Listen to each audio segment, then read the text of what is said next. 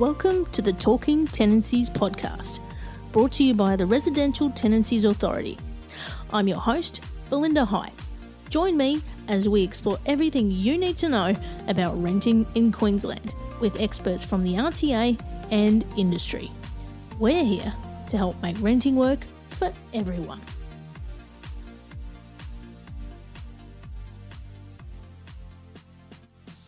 In June 2019, the RTA launched its first web service for single bond lodgements.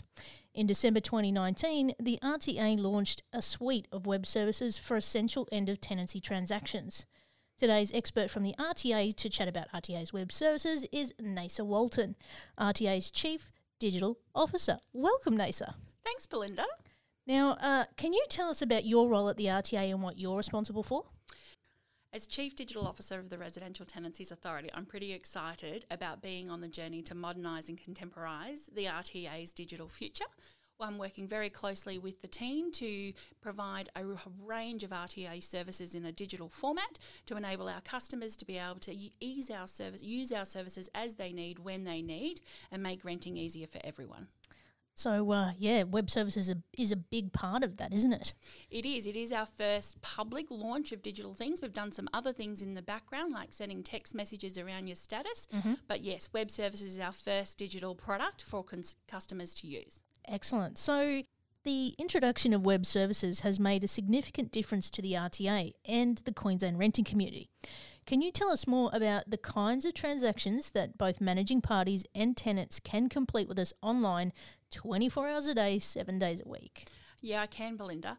So the number of tra- the transactions that we've been focusing on at the RTA are the ones that have been the paper heavy processing mm. transactions. So this is all about lodging your bond, requesting a refund of your bond, updating your details and disputing a bond um, refund request. Yep. So these are the transactional things that we have been updating into a digital form. So the tenancy forms, as we call them, are still yet to come at a later stage because many of those are already digital for the mm. real estate agencies in the industry.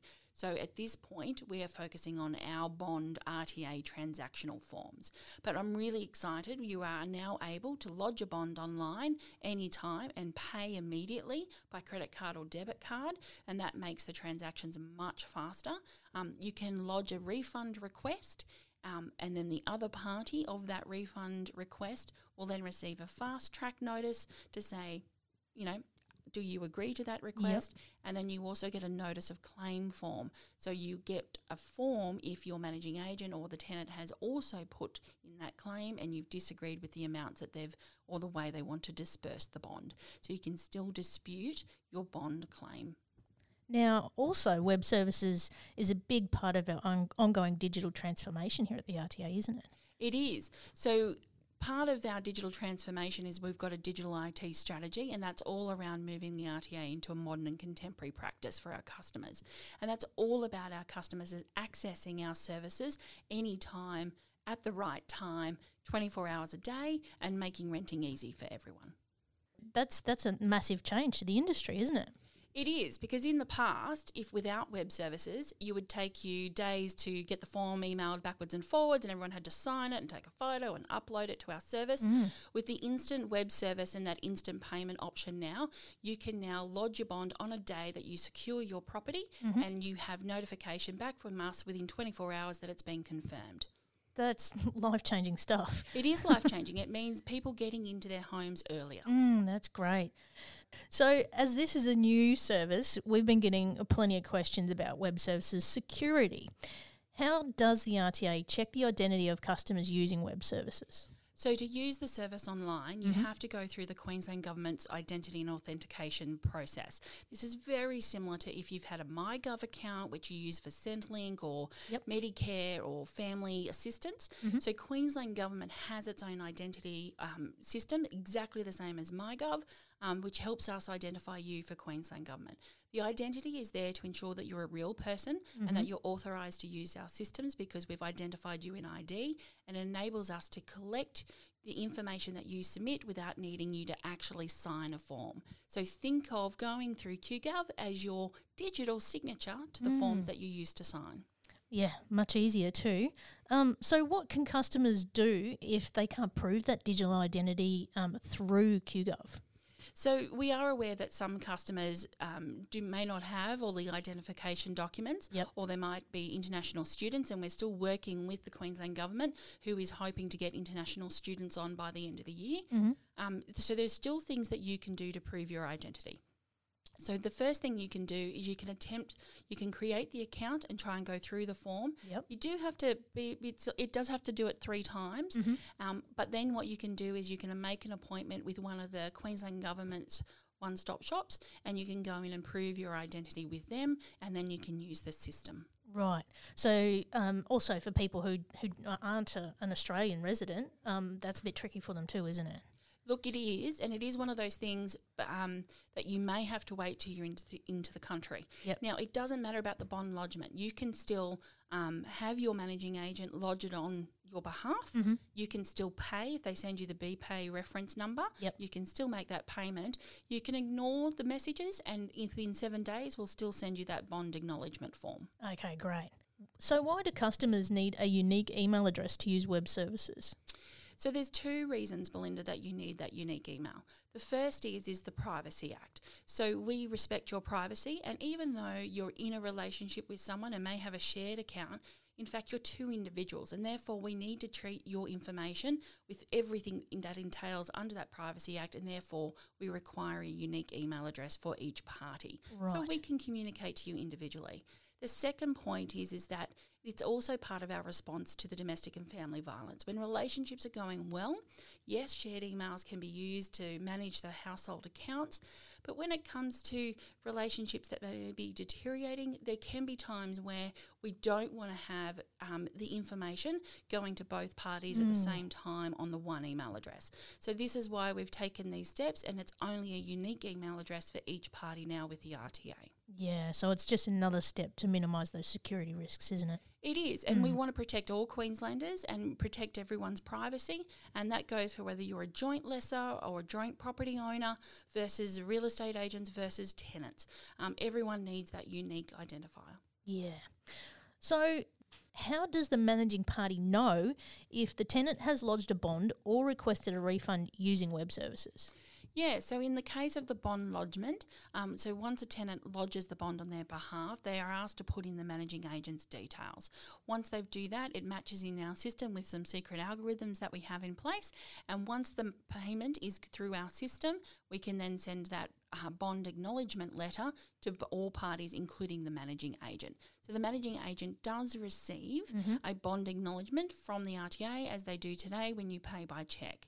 The only difference is, is if a tenant pays by credit card, they might want to show a credit card receipt so they can get instant access to their keys if they're looking to to enter into the property the same day.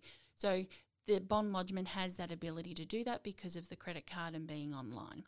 In terms of the refund form, um, if the tenant has completed the request for refund form, we send a fast track notice to the managing agent and we tell them the tenant has claimed the bond at this mm-hmm. premise and they would like the monies dispersed this way. Do they agree? Do they not agree? So the managing agent gets that notice and it has action required up in the top so they mm-hmm. know that it's important from us and they can go in, click those links and they can either agree because they've had a joint conversation on how the bond should be dispersed Yep. or they can say no, we ha- we don't agree at this point, and then it moves to the notice of claim process. And in the notice of claim process, all parties are informed. So the original author of the bond request gets a notice to say the other party has disputed and is going to notice of claim, and then the managing agent gets the ability to say no. This is how the the bond should be dispersed and the reasons why, and that's our notice of claim process. So the managing agent does get informed. In fact, all parties get informed at each part of the stage, so they know exactly where the process is up to. And that is such a huge improvement because it's such such a transparent process from end to end. Everybody knows what's going on at the same time all the time.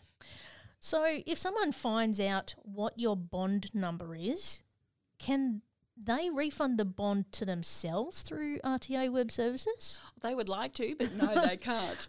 No, so even if someone knows your bond reference number, no one can do that because of that identity check. Mm. They need to be you and they need to have access to your identity documents to be able to go through. Mm. Um, but it's also because that other checks and balances are there.